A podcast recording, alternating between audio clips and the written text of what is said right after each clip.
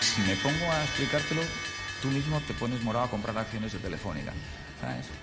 Yo tengo un chico que estudia, dice, economía. Que esto no es algo que el mercado comprenda en el corto plazo.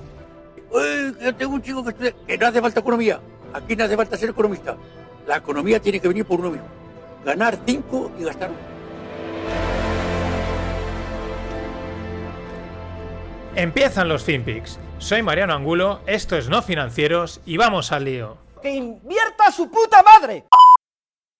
Maybe you were with me, I can't recall, when we were told that, you know, Goebbels in The Great Lie, you keep repeating the lie, repeating the lie.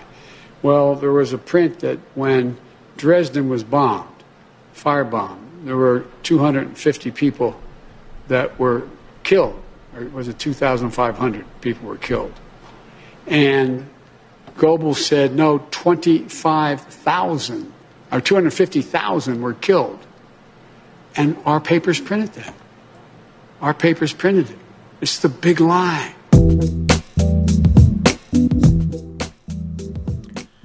Hola, no financieros. Ahora sí, de vuelta con los FinPix. Y lo primero que tengo que hacer es comerme las palabras de los, del fin de pod en el que digo, bueno, yo creo que Biden no nos va a dar tanto juego. Pues creo que no. Creo que sí que nos va a dar bastante juego, como son estas declaraciones en las que habla de un bombardeo en Dresden y se equivoca, pues cada vez dice una cifra. Al final no sabes cuál era la cifra correcta y te quedas con el It's a big lie, ¿no? Creo que al final, en otro rollo, ¿no? En otro estilo, pero, pero creo que le voy a sacar partido también a Biden. Va a dar, va a dar juego con este tipo de, de, liadas que hace, ¿no? Que, que, que, se lía bastante. Es impresionante que este tío. que, en fin. Bueno, siguiendo con él. Mmm, dice que los 600 dólares de los cheques de estímulo, estos que reparten a la población, pues que no son suficientes y que lo que tienen que ser son de 2.000. Hombre, claro que no son suficientes, nunca es suficiente nada. Es verdad que si la gente pues se ha quedado sin empleo por culpa de la mala gestión de los gobernantes, pues lógicamente les tendrán que ayudar.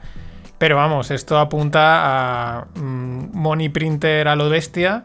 Pero sobre todo yo creo que empieza a apuntar a otra cosa de la que se ha hablado también otras veces, de una forma muy encubierta, muy sutil, pero poquito a poquito adaptándonos a ello, ¿no? Que es la UBI, Universal Basic Income, ¿no? La, la renta básica universal, que también en Estados Unidos pues está en, en pues bueno, se, se, comenta, se debate, se habla, entre ellos pues está la Ocasio Cortez con la teoría monetaria moderna que es imprimimos todo el dinero que nos dé la gana y pues ya está, problema solucionado, ¿no? Y, y no sé, me da la sensación que van, van por ahí los tiros, así muy sutilmente, y, pero para que la gente se vaya acostumbrando.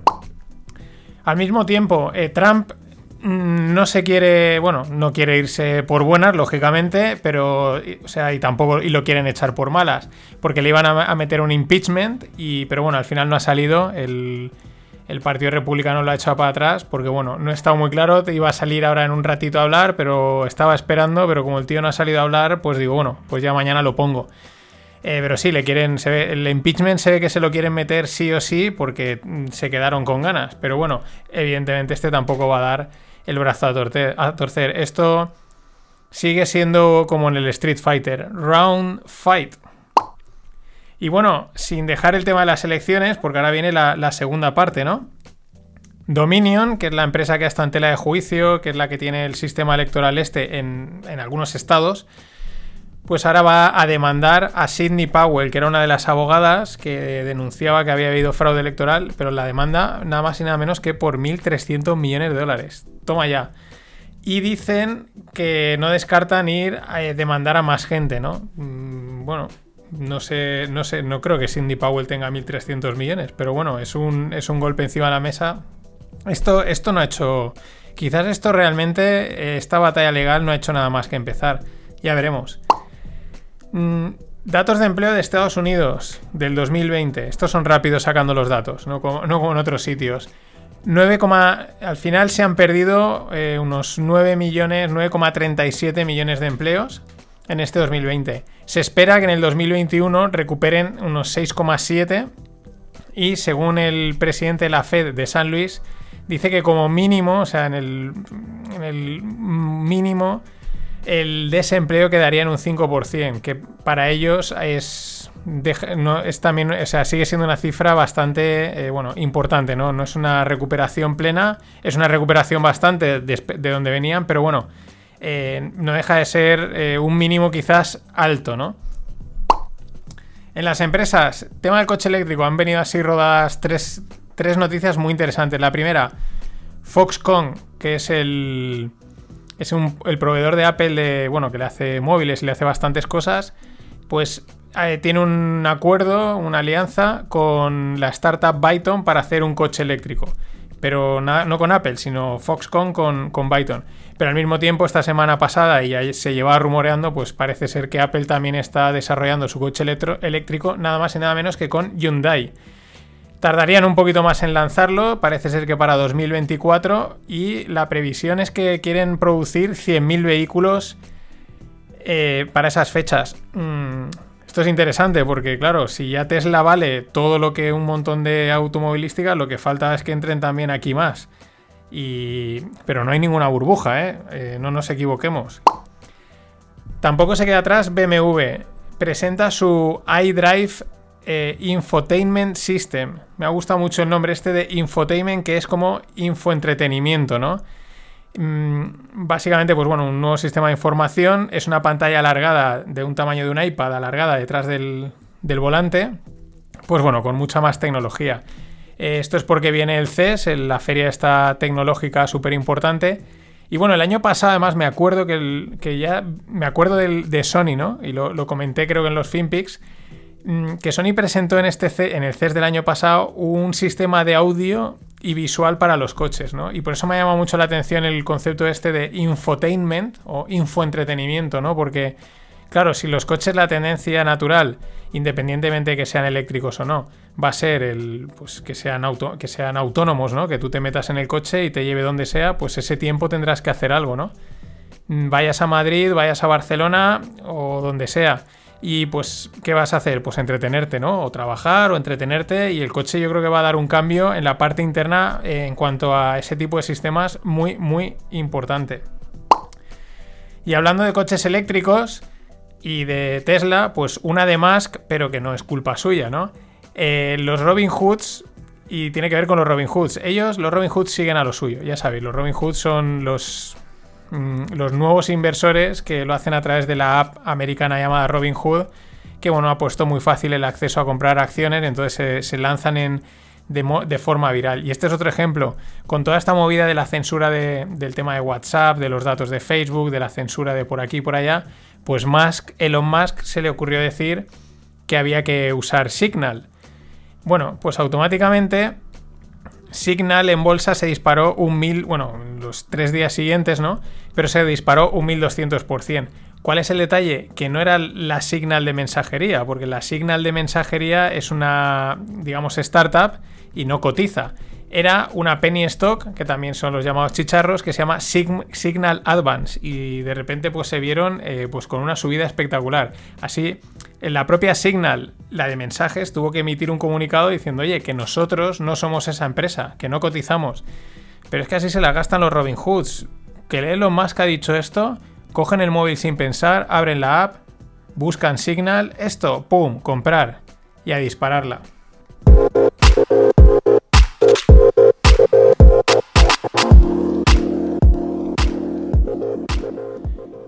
Y en el mundo startup, pues otro round fight que sería entre, bueno, que es entre Globo y Delivery Hero. Eh, Globo es la, uno de los unicornios de aquí de España, de delivery, ya no de comida, hacen de cualquier cosa. Y Delivery Hero, o Hero, es pues la, misma, pero en, en, Alemania, ¿no? Un gigante, Delivery Hero es mucho más grande que Globo y hace poco ha levantado 1.300 millones en bolsa y es también accionista de Globo con un 26%, ¿vale? ¿Qué pasa? Pues que parece que Delivery Hero se lo quiere comer, ¿no? Se quiere hacer con Globo o quiere tomar, llegar a más del 50% para controlar la empresa. Y los de Globo, pues eso no les hace demasiada gracia y parece que estarían buscando alguna alianza con, se parece que Alibaba, tal, para defenderse, ¿no? En fin pelea de unicornios que decía David Miranda en Twitter eh, un round fight de libro. Y una startup que he encontrado que me ha molado mucho se llama Alula, de allí, de Estados Unidos, las que son así muy, muy disruptivas, con ideas bastante locas, pero guays. Vienen de allí, Alula. ¿Qué hace Alula? Es una app, además está recién lanzada, pero ya han levantado 2 millones y algo. Es una app para ayudar a los pacientes enfermos con cáncer. Eh, perdón, a los pacientes no, a los parientes. cambias una, fijaros, cambias una R por una C, parientes. Eh, bueno, aquellos que hayáis sufrido, pues, mm, un, pariente cercano con cáncer y pues sabréis de lo que hablo, eh, pues bueno, al final es una situación complicada, solo la gente que lo hemos sufrido entiendes de qué va, entiendes que es una situación un poco en la que, no sé, rara, porque no, no sabes qué hacer, no sabes cómo enfrentarte, etcétera, ¿no? Y y hay mucha incertidumbre, ¿no? Pues esta, esta aplicación parece que viene a, dar soporte en esa parte, ¿no? Por ejemplo, una de las cosas que pone en la web es, eh, en inglés, claro, pero dicen, escribir el mail en el que dices tengo cáncer puede ser una tarea muy difícil, ¿no? Entonces ellos te ayudan, pues con un formulario y con unas plantillas que tienen, pues por ejemplo, a, comunicarlo, ¿no? O también recomendación de productos, eh, o cómo recaudar fondos para eh, tratamientos o incluso, pues bueno, contenido, pues en plan texto, supongo que audios para, para ayudar, para apoyar en esos momentos. Es una, parece que no, pero tiene, tiene muchísimo sentido esta, esta aplicación y mola bastante. Y en el mundo blockchain, cripto, etcétera, bueno, pues hoy le pegaban un. Bueno, llevan ahí un par de días pegándole un viajazo a Bitcoin enorme, un 20 y pico, pues palmaba 10.000 de 41, a los 30.000 se iba a lo largo del día.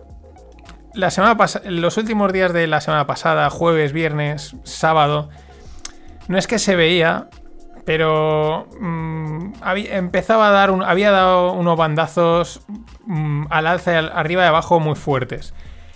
Otras veces lo que hacía, o lo que le están haciendo, es que le metían un viaje hacia abajo y enseguida repuntaba, ¿no? Y todo el mundo, ah, es que solo cuando cae hay que comprar. Bien, pero estos bandazos de los últimos días, de hecho, algún, algún operador que seguía decía, yo me he salido, ¿no? Y dices, este creo que se lo huele. Es siempre muy difícil verlo, pero el tema es que le ha metido un viaje. Eh, la excusa, o pues porque tocaba, pero también dicen que es que la FCA, que es como es el regulador británico, dice que bueno, que hace ha hecho un llamamiento que cuidado con la gente que invierte en el mundo cripto, sobre todo a través de ciertas eh, empresas, eh, eh, fondos, etcétera, porque se deberían de preparar para perderlo todo, ¿no? Deberían de estar preparados.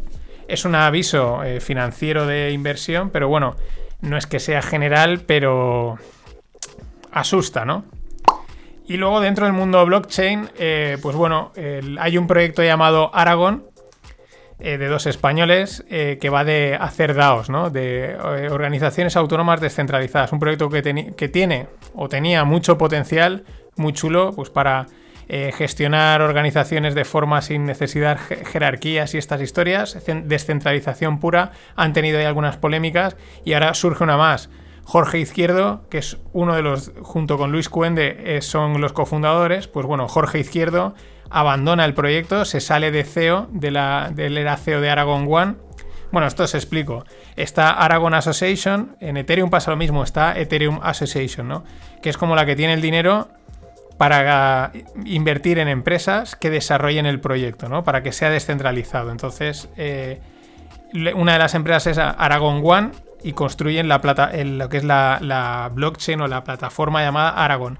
Bueno, pues eh, que este se baja de todo el tinglado este porque dice que no le han gustado ciertas decisiones, que van en contra de la descentralización, etcétera, etcétera. Yo creo que es un palo importante porque es uno de los dos y parece ser que haya habido tema, eh, pique o problemas. Ya venían de otra movida que, que hubo ahí con los juzgados descentralizados. Y una de las cosas que yo creo que pone relieve es lo complicado. Es muy bonito, en teoría, mola mucho, mm, pero esto de la descentralización pura, pura y dura es, creo que es mucho más complicado de lo que parece por, por lo de siempre, porque los seres humanos somos seres humanos. Nada más, gracias por estar ahí. Hasta mañana. I have to say, I keep being invited to talk about free speech on college campuses. And every time I'm invited, I make the same point, which is this isn't about free speech and this is only tangentially about college campuses. This is about a breakdown in the basic logic of civilization, and it's spreading. And college campuses may be the first dramatic battle, but of course, this is going to find its way into the courts. It's already found its way into the tech sector. Um, it's going to find its way to the highest levels of governance if we're not careful. And it actually does jeopardize the ability of civilization to continue to function.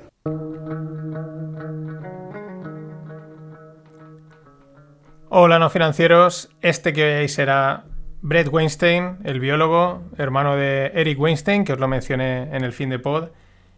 Y bueno, este es un vídeo de hace varios meses, pero si veis algunos podcasts en los que le entrevistaron de hace dos, tres años, pues él y algunos otros ya llevan sufriendo este tipo de censura y avisando, ¿no? Que lo que explica aquí, ¿no? Que, lo que él ha vivido en la, cuando le han invitado a unas universidades a dar charlas y tal, es que mm, bueno, pues que, es una cosa más grave de lo que parece y que él veía que esto iba a saltar, como dice, va a saltar a las cortes, a los, juzgados, va a saltar a las tecnológicas.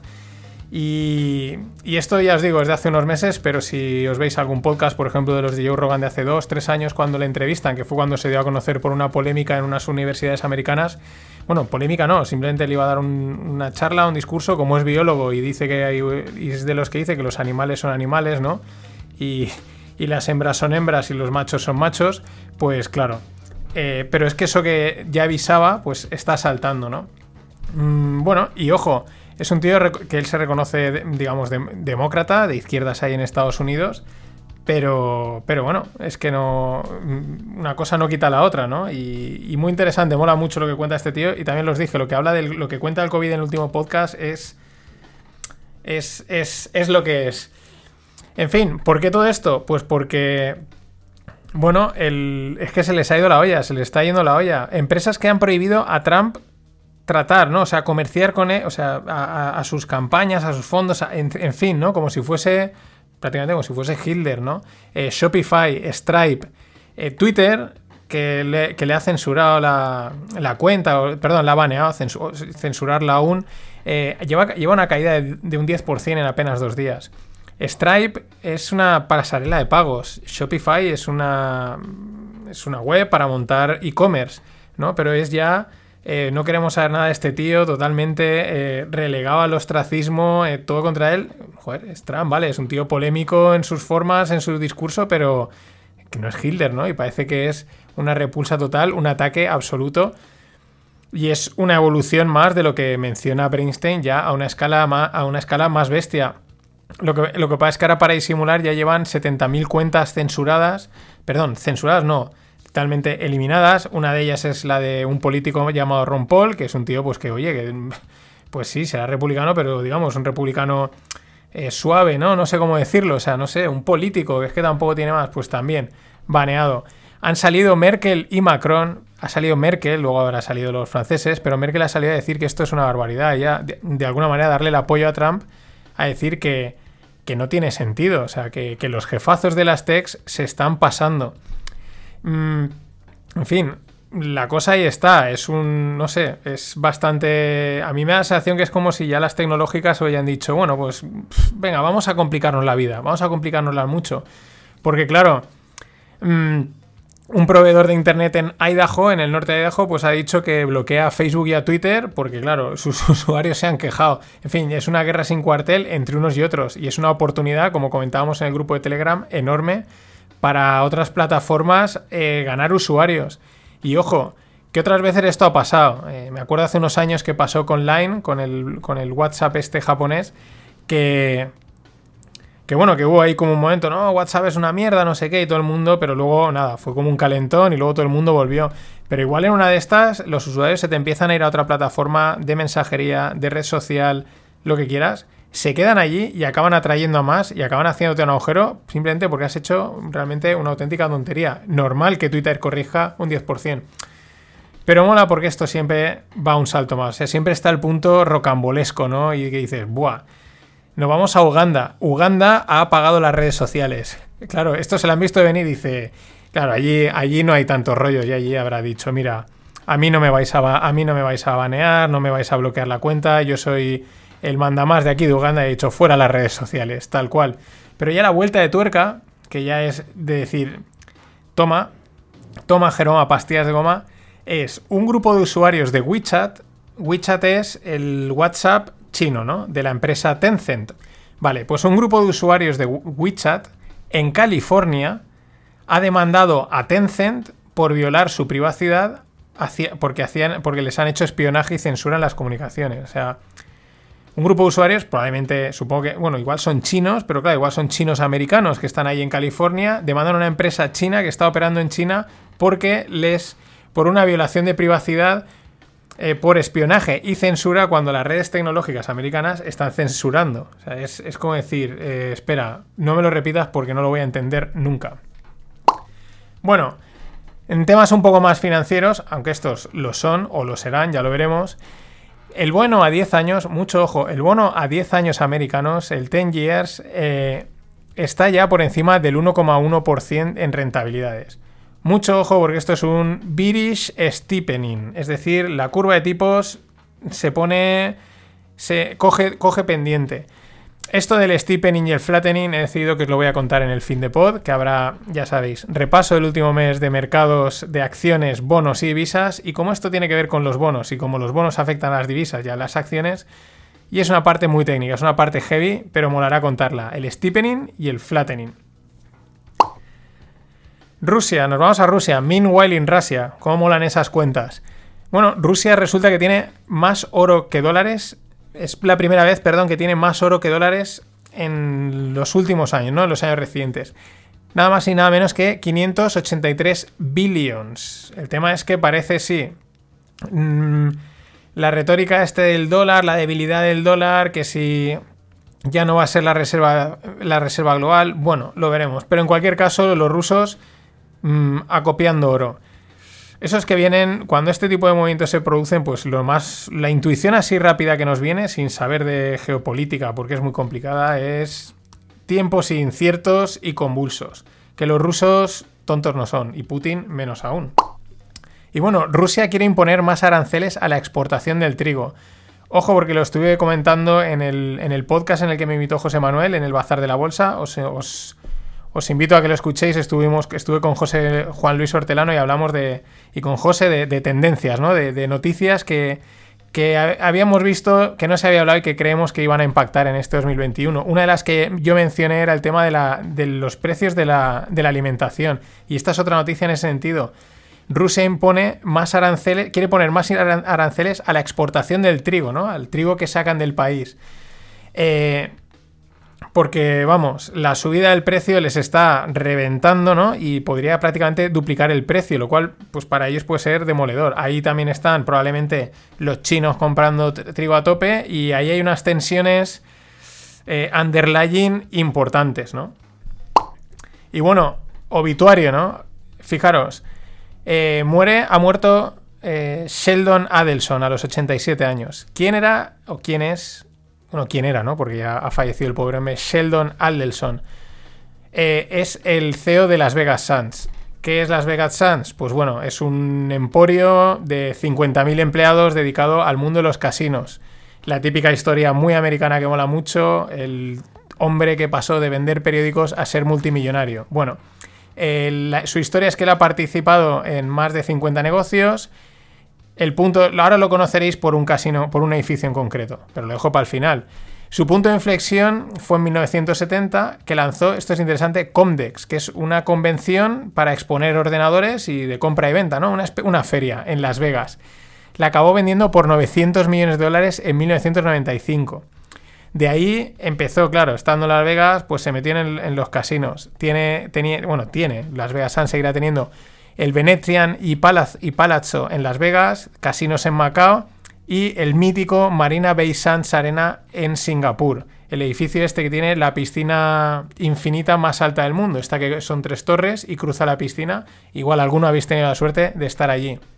Bien, esta es la historia de Sheldon Adelson, un tío, digamos, mítico, épico en el mundo de los casinos, del juego y de los negocios. Pues si hacéis una búsqueda en Google eh, sobre la noticia de su muerte, prácticamente todos los periódicos van a decir que era donante del Partido Republicano Americano y un gran donante de Trump. Luego ya lo, todo lo que ha hecho con los negocios, eso queda aparte. Ese es el nivel de la prensa hoy en día. Pero artículos que más de la mitad del artículo está dedicado simplemente a que el tío le da pasta al partido, al partido republicano. Bueno, pues, pues es que Estados Unidos funciona así, acojonante. Y bueno, la rentabilidad de la banca, según un dato, un estudio, perdón, de McKinsey, pues bueno, lo que intuimos, lo que se huele, agoniza lentamente. Por ejemplo, el ROE sobre fondos propios, es decir, la rentabilidad que tienen sobre su propio dinero, en 2019 era del 8,9%, es decir, un 9%, ¿vale? Eh, se espera que en este 2021 sea del un 1,5%. Es una caída brutal, o sea, es una caída espectacular, es prácticamente dividir entre 4 tu rentabilidad. Y, y se espera que tarden al menos 5 años en recuperar las rentabilidades eh, de ese 2019, si es que la recuperan con, esta, con la presión de los tipos bajos. Claro, la banca mm, tradicional pues es anquilosada, ¿no? Son estructuras bastante grandes, sobre todo en tema de, personal. Y un ejemplo que salía también en la prensa era el, el caso de Bizum. Bizum es una aplicación de pagos que la han montado todos los bancos, entre ellos, pero bueno, funciona ahí como una especie de mm, independiente, pero que da servicio a todos los bancos para hacer pagos entre, pues bueno, micropagos de 1, 2 euros, 3 euros, 20 euros, con el número de móvil entre, entre, pues entre números de móvil, ¿no? Que aquí, por lo menos en España, ha sido bastante, bastante innovador. Bueno, pues Bizum lo gestionan 7 personas. Es curioso, ¿no? Es como una empresa tecnológica de, finanzas, la, además ya enorme, porque lo usa prácticamente todo el mundo, la gestionan 7 personas frente a la banca tradicional que es inversora de Bizum y, cliente de Bizum y la que se nutre también de Bizum, que tiene, que por muy grande que sea, ¿no? Pero tiene un exceso de, tamaño. Es muy, muy curioso.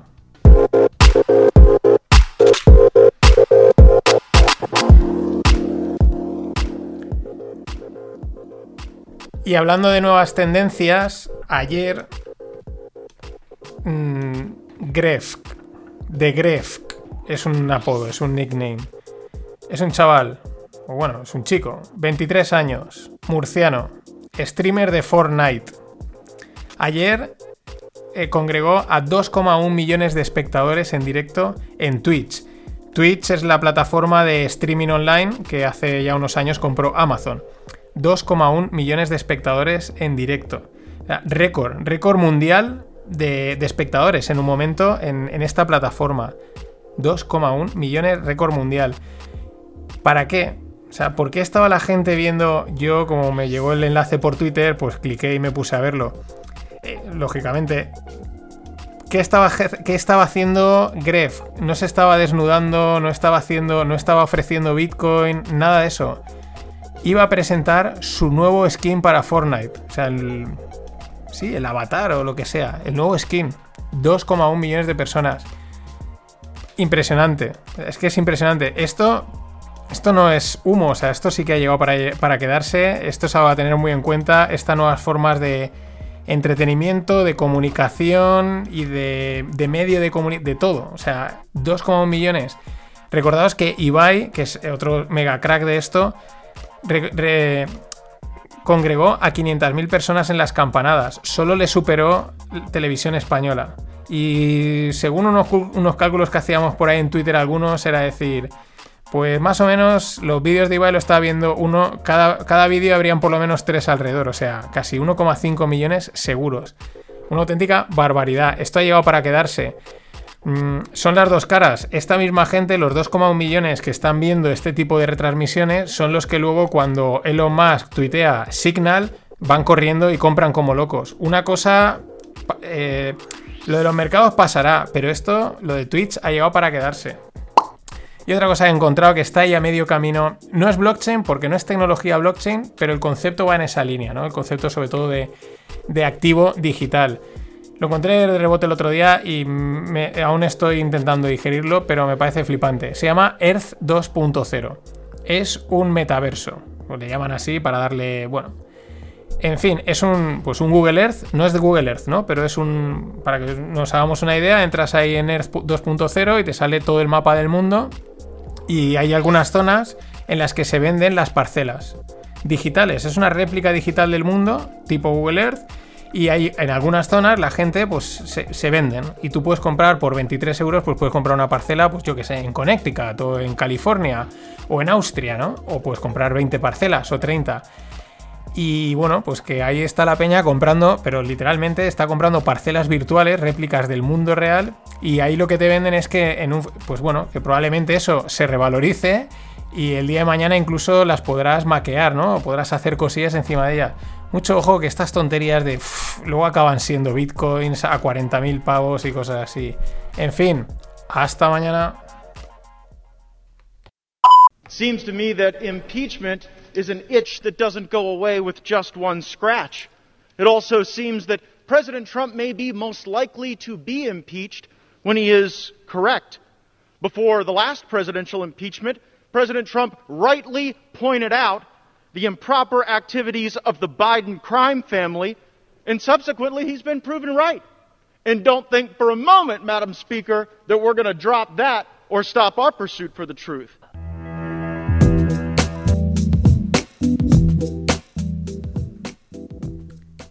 Hola no financieros, este que hoy será un senador republicano, concretamente por Florida. Bueno, pues avisando que aunque le vayan a hacer un impeachment a Trump, ellos piensan seguir investigando y llegando hasta el final con el tema de los asuntos turbios de Biden, ¿no? Que se han tapado bastante. Lo cual es curioso porque igual podría dar también a un impeachment de Biden. El tema es que, eh, claro, le dices el impeachment, sí, pues, o sea, Trump se va el día 20, dentro de dos, en nada, eh, se pira porque le toca pirarse, porque no, no ha conseguido demostrar nada. Pero aún así le van a montar un impeachment. Mm, ¿Por qué? Pues por, por, ensuciar supongo que el nombre y tirarlo por la puerta atrás. Y parte del Partido Republicano también se va a unir. ¿Por qué? Pues porque así se quieren asegurar que el tío no se pueda volver a presentar. Eso es lo que parece que se está cociendo, ¿no? Pero aún así, por el otro lado, es. Bueno, pero vamos a ir también contra Biden, ¿no? Lo cual. Pues son estas casualidades, ¿no? De me tiraste con impeachment y a lo mejor tú te acabas llevando uno también. Porque es verdad que lo de los, lo de los, asuntos turbios del hijo de Biden y tal, eh, tela, tela. Y bueno, antes de ir con temas financieros, bueno, estos tienen, su impacto, o sea, tienen su, su, relación, pero es que no deja de ser curioso. Holanda confisca los bocadillos a los, a los camioneros de Reino Unido. ¿Por qué? Porque el Brexit ya está en marcha y está prohibido, eh, no está permitido importar carne y lácteos. Entonces a los camioneros que llegan con su bocadillito para comer, ¡pam! Eh, eh, pues eso, eh, confiscado. Toma ya. Tampoco es que, bueno, claro, imagínate que meten un, Brexit aquí en España, se hinchan a, confiscar bocadillos de jamón, ahí lo entendería. Pero bueno. Y otra noticia en ese sentido, un tribunal en Perú ha dictado una sentencia, la tienen que revisar y tal, pero la sentencia de momento está dictada en la que acusan a Bill Gates, a George Soros y a Rockefeller de haber creado el COVID. O sea, esto le han dicho, a ver, los de las teorías conspiranoicas y tal. Dentro, dentrísimo, con, con, sentencia del Tribunal de Perú. Lo están investigando, lo están revisando, pero no deja de ser una noticia súper, súper curiosa, independiente de que, oye, igual luego acaba siendo verdad. Y lo que llevamos comentando tiempo, las materias primas, los precios, el maíz, un 67% ha subido desde julio, la soja, un 74%, la carne un 50% y el azúcar un 75%. Todas desde julio. Estoy hablando cotizaciones en el mercado en el mercado de futuros, que luego pues evidentemente eso afecta a todas las materias primas, a todos los precios, ¿no? Pero fijaos la subida. Sin embargo, mientras, hoy se han publicado datos de inflación en, en Estados Unidos. ¿A cuánto está la inflación? Al 0,1% que si va a venir la hiperinflación, que si inflación, que si es que hay mucho, que si la inflación, que tiene que venir inflación, que vamos a bajar los tipos para que haya inflación, porque hay que intentar una inflación del 2%, y la inflación por aquí, la inflación por allá, y la inflación, ¿qué hace? Por lo contrario, a 0,1%, para abajo. En fin, y mientras aquí con tipos negativos comiendo, comiendo mierda, como se dice. Y también disparada la madera otra vez. Lo estuve comentando, en otoño tuvo un pico enorme, la madera también cotiza, cotizan un montón de cosas en, los mercados de futuros. Para la gente está recién aterrizada que se escandalizaron cuando empezó a cotizar el agua. Recién aterrizados. El tema, la madera, otra vez disparada. ¿Por qué? Porque las casas, ¿no? La construcción de casas también está disparada, o sea, está recuperándose en Estados Unidos Y bueno, pues yo supongo que esto es un efecto derivado de la pandemia, ¿no? La gente se ha lanzado a ir al campo, a hacerse casas o a construir un segundo cobertizo, lo que sea, y están pidiendo madera a tope. Estos son efectos de segundo orden de libro y molan un huevo. Más cosas, siguiendo con un poco lo del Capitolio, Trump y toda esta movida de bloquear, banear y prohibir a, cierta gente que haga cosas, Airbnb cancela todas las reservas que habían en Washington para el Inauguration Day. En un principio parece ser que habían estado ahí rastreando, buscando si alguna de las reservas estaba gente relacionada con los movimientos estos de asalto al Capitolio o lo que sea, pero al final se le han dicho, mira, todo el mundo fuera y arreando, ¿no? Que si seguridad y tal, pero bueno, mm, eh, no sé, no deja de ser muy, muy, muy mm, llamativo. A la vez que yo creo que también mm, perjudiciado. Yo creo que aquí hay algunas empresas que están pasando de, Social Justice Warriors. Y hablando de Social Justice Warriors, eh, Racial Equity and Justice Initiative. ¿Qué es esto? Pues este es el programa en el que Apple va a invertir 100 millones de euros. Pues con que si el racismo, no sé qué, para fomentar educación, etcétera. En parte, Apple, Apple está forradísima, 100 millones de euros para, de, perdón, de dólares para Apple es mm, prácticamente calderilla, aunque pueda sonar frívolo, pero es así, tiene muchísimo dinero. Pero a mí me preocupa a veces que eh, estas empresas estén, empiecen ya a estar casi más preocupadas de esa imagen social, eh, friendly, justice, no sé qué, que a lo mejor de, realmente dedicarse a lo que se toca, ¿no? A lo, que toca, ¿no? Es, porque es que ya son todas, dices, bueno, pero eh, estás, ¿para qué estás? ¿Para qué estás? Lo cual, una cosa no quita la otra, ¿no? Pero Últimamente es todo ESG, ESG, Social Justice y movidas así. ayer se me pasó decirlo. Apple vendió en el cuarto trimestre 18 millones de nuevos iPhones solo en China. Es un récord, una subida de un 20%, bastante interesante. Eh, mucho ojo porque los chinos mmm, ellos no tienen problema en ser racistas. supongo que alguno habréis estado allí, pero yo cuando estuve, mi amigo Pasi decía, si os dicen la Way, no os asustéis. Y la Way es que vas y unos tíos lo dijeron basando por la que te dicen la Way, que es decirte extranjero, ¿no? Como rollo, pírate, no me gusta aquí. Estos, estos, estos rolletes mm, les da un poco igual. Y bueno, eh, computación cuántica. Mm, cada vez va sonando más, más y más. Y os dejo en la newsletter dos cosas. Uno, una infografía de la cuenta QuantumFi en la que hablan de las, pues bueno, un número, una listita de pues unas 10 empresitas eh, relacionadas con el mundo quantum o con el mundo de la computación cuántica. Algunas no sé, el nombre pues no nos sonará. Rigetti, IQBit, Zapata, StrangeWork, IonQ, Xanadu, nada. Pero ojo a estas cuatro. IBM, IBM sí que se sabe que tiene, que además lo ha dicho, tienen un, un ordenador cuántico ahí desarrollándolo. Microsoft. Microsoft está en todos los, en, en todos los fregados. Igual que en todos los fregados está Google, que también aparece en la lista. Pero la cuarta es la que no te esperas. Intel. Intel también eh, aparece en esta lista como una empresa de computación cuántica. Igual es que Intel también está desarrollando chips y tecnología para este tipo de ordenadores y igual ahí compensa todo el terreno que le han comido los AMD y ARM y todas estas empresas que también se han lanzado a hacer chips. También os dejo, la otra cosa que os dejo es un enlace a la newsletter de este sábado pasado que publicó Samuel Hill, que él tiene una newsletter que se llama Suma Positiva, súper famosa, y hacía, eh, pues bueno, explicaba lo que es la computación cuántica, muy bien explicado, muy sencillo, se entiende, te haces una idea y es súper recomendable leerlo, si queréis por lo menos, eh, pues bueno, haceros una idea de por dónde van los tiros. Y sin dejar a Intel, noticias corporativas dentro de Intel.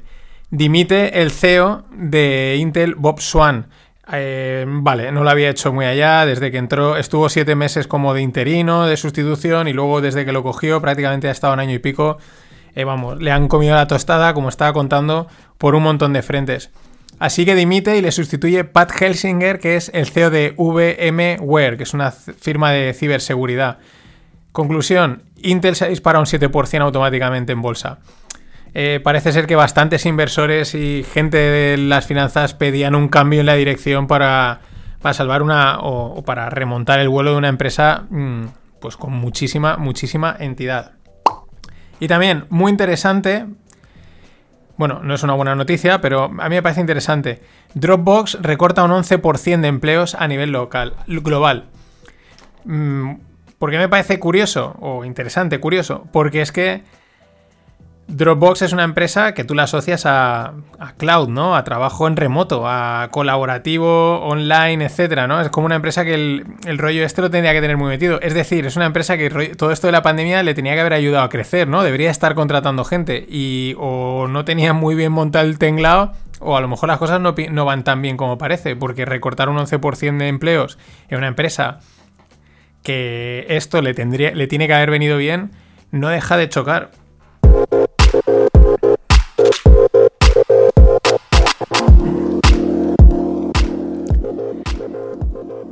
Y en el mundo startup, Travel Perk, una española, que es un, bueno, pues para travel de, viajes, es un, para un agregador ahí para te organiza viajes automáticamente, por así decirlo.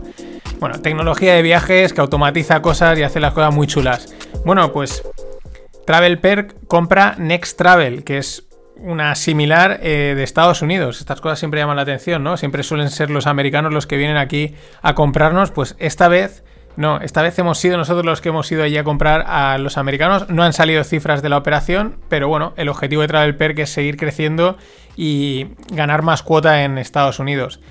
No son los primeros que compraron los americanos. Hace poco, en, la, en el primer tramo de la temporada, comenté unos españoles que habían lanzado una aplicación en Noruega de gestión de pistas de esquí. Estos también se habían lanzado a comprar una empresita puntera de, este tipo de cosas en allá, en el otro lado del charco, en United States.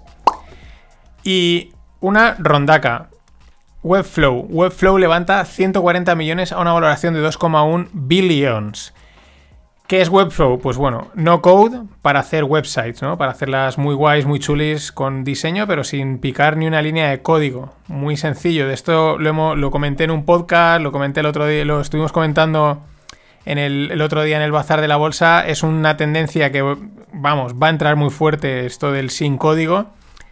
Y, y van a salir incluso empresas a cotizar que ellas están montadas en sobre, en, o sea, sin código, ¿no? Porque web, o sea, Webflow sí que está evidentemente programada, ¿no? Pero se intuye que van a haber proyectos bastante tochos que hayan nacido y hayan crecido, se hayan desarrollado y estén ahí sin prácticamente eh, picar una línea de código. Muy, muy interesante.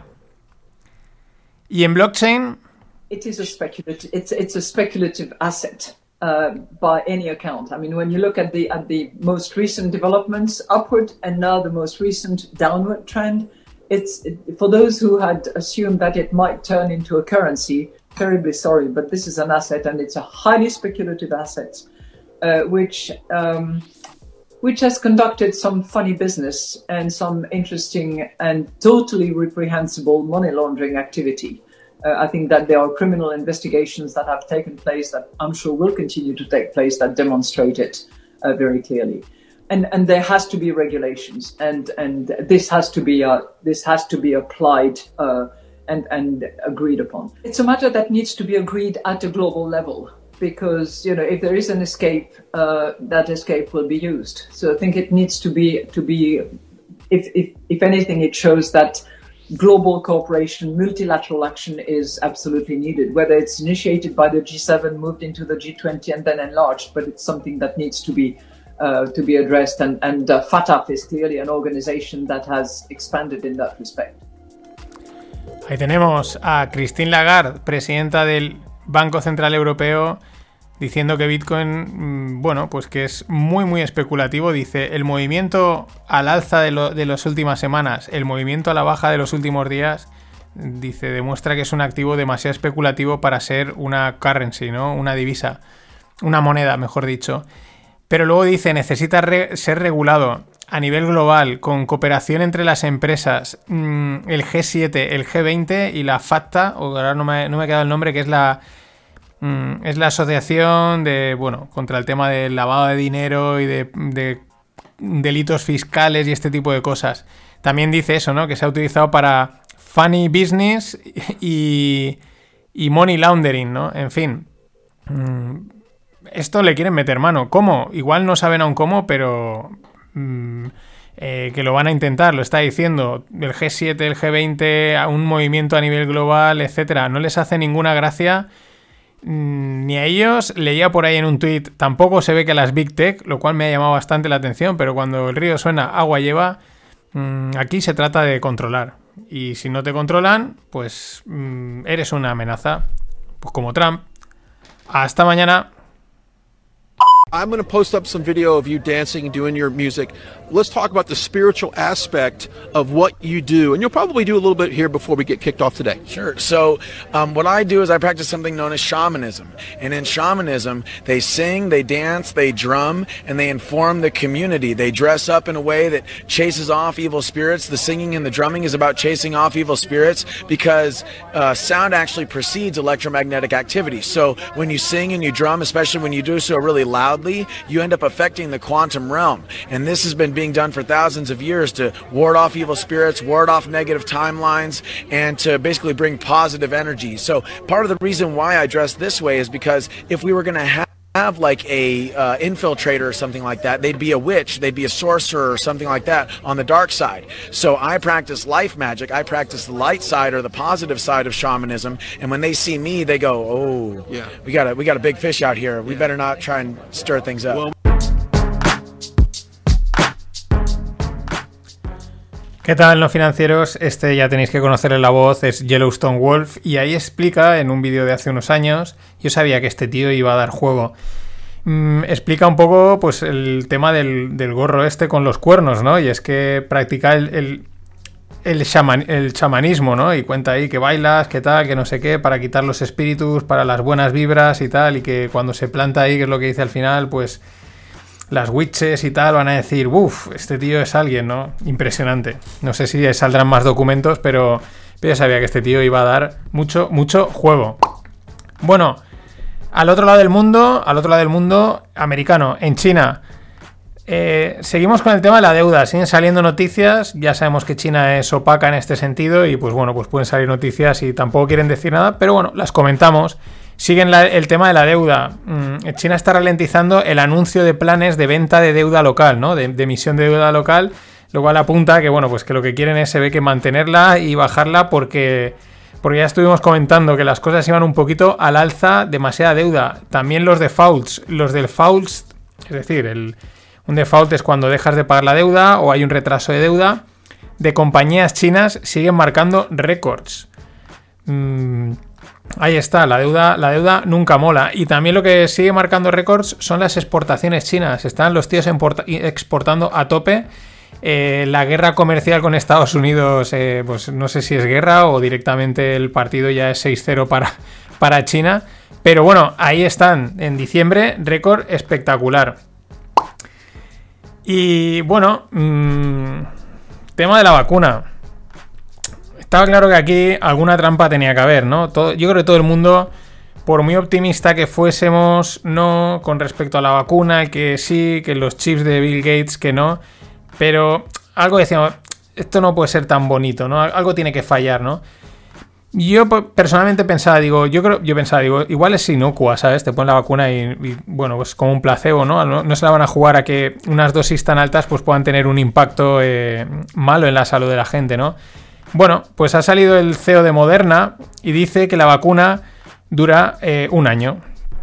Que for at least one year, ¿no? Dicen, bueno, por lo menos un año tienes, ¿no? Como, bueno, pues esto es como...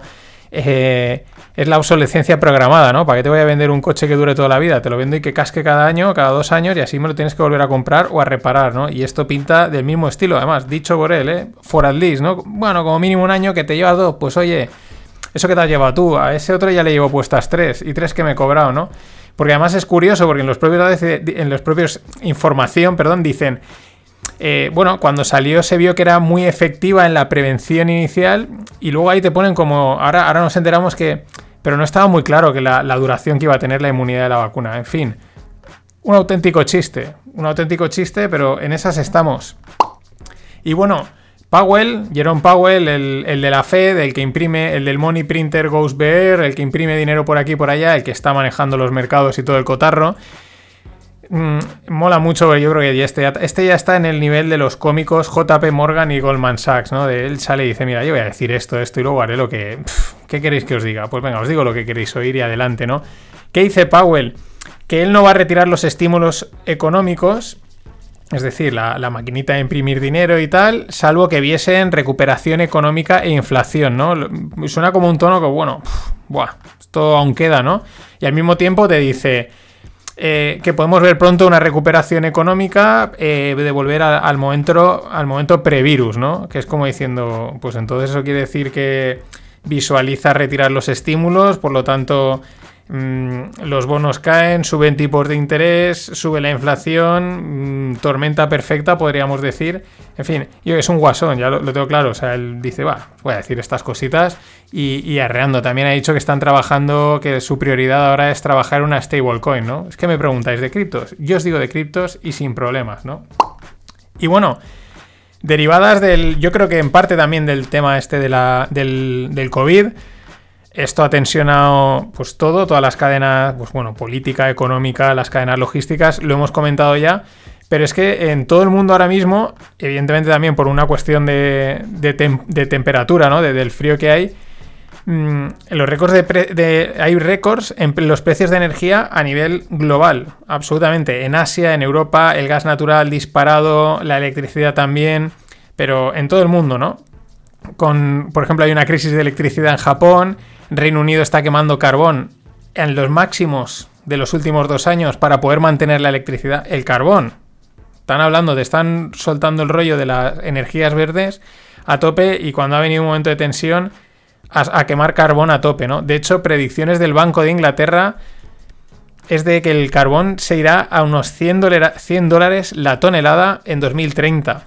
Eso es triplicar el precio actual y prácticamente multiplicar por 5 el precio de hace dos años. Mm, También es muy fácil dar predicciones a 2030. Tú dices un número y dentro del 2030 nadie se va a acordar, ¿no? Esto es lo de siempre.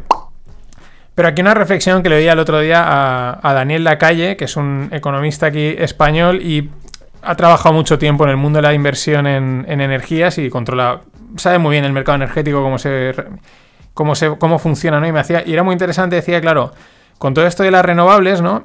Eh, cuando viene un temporal de este tipo, como por ejemplo estamos sufriendo en España, en el que no hay luz, no hay sol y no hay viento, pues toda esa carga, esa potencia eléctrica desaparece. No puedes poner los molinos en funcionar, la- las placas solares no te generan nada de electricidad y ese déficit de repente lo tiene que generar el que el resto de la- las energías las energías tradicionales y por eso también de ahí en parte esos picos y esos elevados costes porque mm, va todo a un mismo sitio, ¿no? Probablemente les esté pasando algo parecido en Reino Unido y en otros sitios, ¿no?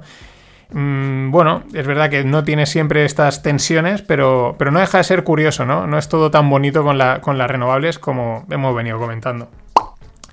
Y bueno, más cosas relacionadas con el COVID y con el, el famoso gran grid reset, el- el- el reseteo este global, el, gran cambio, o como le quieran llamar, y, con el tema de no comer carne. Eh, esto es que da bastante asco, pero es lo que hay.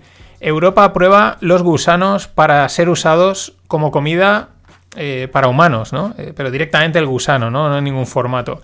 Porque esto es la otra tendencia, ¿no? El, el que no hay que comer carne. Yo lo digo, yo desde que he vuelto de verano, cuando tengo hambre, meriendo chorizo, salami o fuet. Y además, cada vez que le pegas un bocado, dices, uno, qué bueno está, y dos, Greta, va por ti.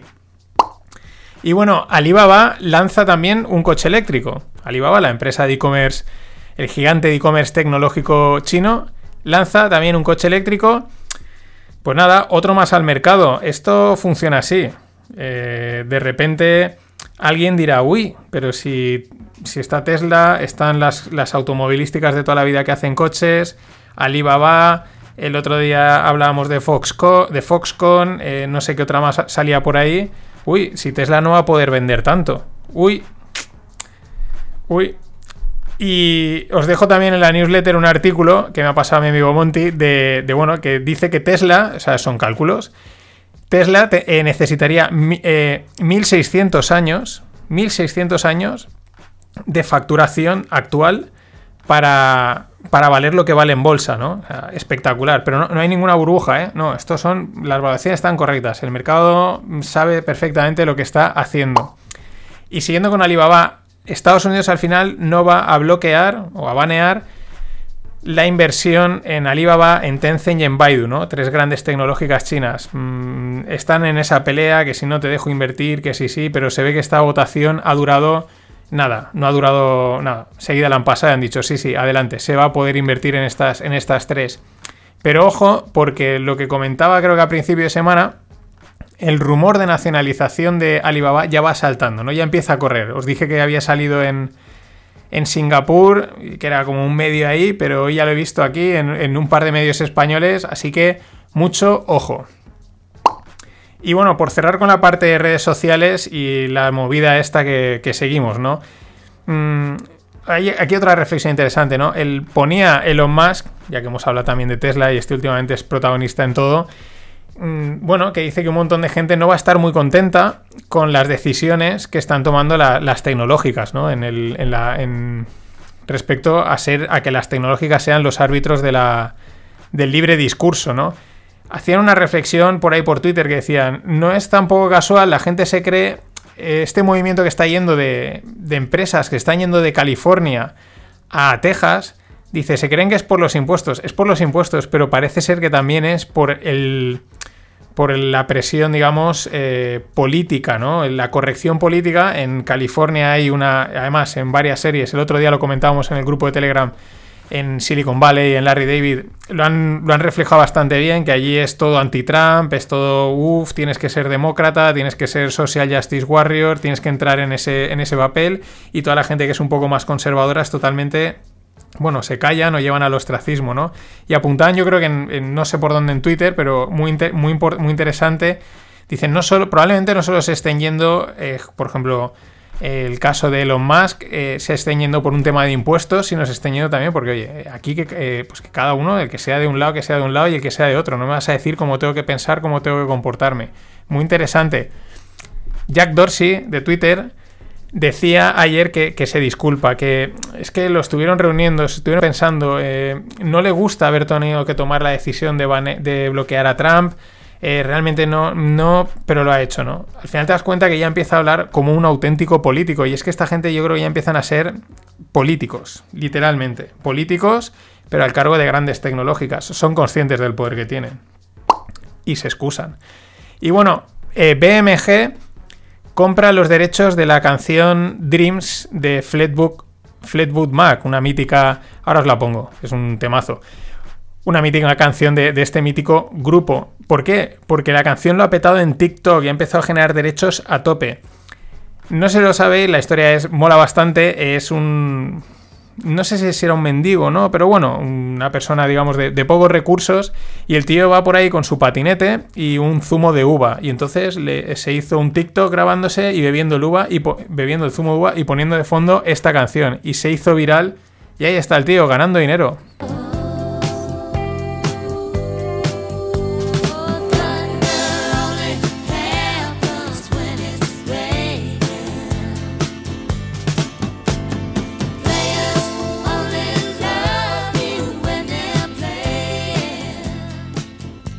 Dreams de Fleetwood Mac. Thunders only happen when it's raining. Temazo. Pues sí, sí, buscadlo y veréis el del zumo de uva y luego, claro, todo el, el, el internet empieza la maquinaria de los memes y del, juego, ¿no? Pero el tío leí que, que, había estado, había llegado a facturar pasta, pues había pasado, digamos, de estar en la calle a ser un influencer, lo que da internet. Os dejo en la newsletter un hilo que publicó el otro día Joaquín Mencía y pues se lo agradecemos, ¿no? Porque es que el hilo es de startups de aviones. Sí, sí, hay startups de aviones y son casi todos supersónicos. Os digo los nombres: Aerion, Boom, Hermeus, Exonic. Estas cuatro están haciendo aviones supersónicos. Pensábamos que el avión supersónico estaba muerto, que lo habían cancelado y tal, el Concorde. Pues no, esto están metiéndole y en nada, pues igual, pues ahí están. Ahí en nada te plantas en, no sé, en, bueno, los tiempos son ridículos. El París, Nueva York, Nueva York, Londres son de risa, ¿no? Eh, también hay otra que es Joby, que son de drones, y otra que es Whisk, que es una especie, una mezcla entre avioneta y dron. Y el remate, como él bien dice, es Hyundai. Hyundai también está sacando una especie de drones helicópteros, o sea, Molan las startups de por sí porque se lanzan al mercado a crear cosas, pero luego molan los que llegan y dicen, "Pf, a mí, ¿cómo que un e-commerce, un- una red social? No, no, vamos a hacer aviones, vamos a hacer cohetes. Esos, esos molan bastante. Y en el mundo blockchain, varias, varias noticias. Coinbase, la plataforma de comprar monedas por excelencia que todo el mundo gasta, parece ser que el BBVA es, es uno de los inversores, que probablemente el año que viene Coinbase salga a bolsa. Lanza un hub de assets. Hasta ahora Coinbase solo tiene una pequeña lista de, de criptomonedas, pero se ve que quiere decir, mira, aquí ya que todo el mundo ponga lo que quiera, ¿no? Y que entren todas las criptomonedas que sean posibles. Y la locura de Bitcoin, ¿no? Corregía esta semana, hoy está otra vez volviendo a repuntar. Pero es que mm, aquí vale todo, vale, vale totalmente todo y cualquiera puede opinar libremente y al final son consejos financieros que en teoría están, están perseguidos. Lindsay Lohan, la actriz de Hollywood, predice que Bitcoin va a estar a 100.000 dólares y Ethereum a 10.000. Y todo el mundo, sí, sí, tal, gracias. He visto gente dándole las gracias por decirlo y tal. Lindsay Lohan. Es acojonante. Este es el nivel, ¿eh? Este es, este es el, absoluto nivel. Como para fiarse. Y bueno, mm, el otro día decía, bueno, ayer, perdón, decía Lagarde que, que alrededor del mundo cripto se han creado funny business. Y la verdad es que hay algunos que son bastante funny. Y también se pasan, ¿no? Sabéis que una de las grandes avances que va a traer la- el blockchain va a ser la tokenización, tokenizar cualquier cosa, y un ejemplo es esto: tokenizan el hash rate. ¿Qué es el hash rate? El hash rate es la cantidad de operaciones que, de computación que tiene que realizar un minero o la red de mineros pues para, para validar transacciones. ¿no? Es como el nivel de dificultad, capa- capacidad de, eh, computacional que tiene la red, ¿no? Y tiene que ver, bueno, es un parámetro muy importante, un poco complicado de explicar, pero bueno, una métrica, pues esa la, la han tokenizado para que la gente la compre o yo qué sé. O sea, claro, ahí no se dan cuenta, pero hay veces que el término tokenizar ya es crear derivados del mundo cripto. Mm, En pocas palabras, un pequeño castillo de naipes, porque si cae por un lado empieza a arrasarlo todo, y eso hay que tenerlo en cuenta. Y esta otra, ¿no? Que esta sí que es de Funny Funny Game. Hay una cripto que se llama Dogecoin o Dogecoin. Eh, si tenéis en mente los memes del Doge, ¿no? El perro este que está así fuerte, el que está así habla- eh, acobardado, ¿no? Pues hay una cripto que tiene el perro ese en la, es como, como el emblema, ¿no? Y el, el- el creador de esta, de esta cripto, que se llama Jack Jackson Palmer, dice que, bueno, que él tiene mucha fe en, el, en Dogecoin, en el, en el equipo de desarrollo, que van a mantener el, software seguro, estable, pero dice que hay una cosa que muestra muy bien el estado en el que está el, mundo cripto en estos momentos, es que una criptomoneda con un perro en, ella y que no ha sacado un- una actualización de software en los últimos dos años, tiene una valoración de más de un billón. Billions en billions en billions. Hasta aquí todo. Hay Rogle y el fin de pod. Os hablaré de, del steepening, el flattening y el repaso de mercados de acciones, bonos y divisas de este último mes. Si queréis enviar pregunta y si no, a la que viene. Pasadlo bien. Hasta entonces.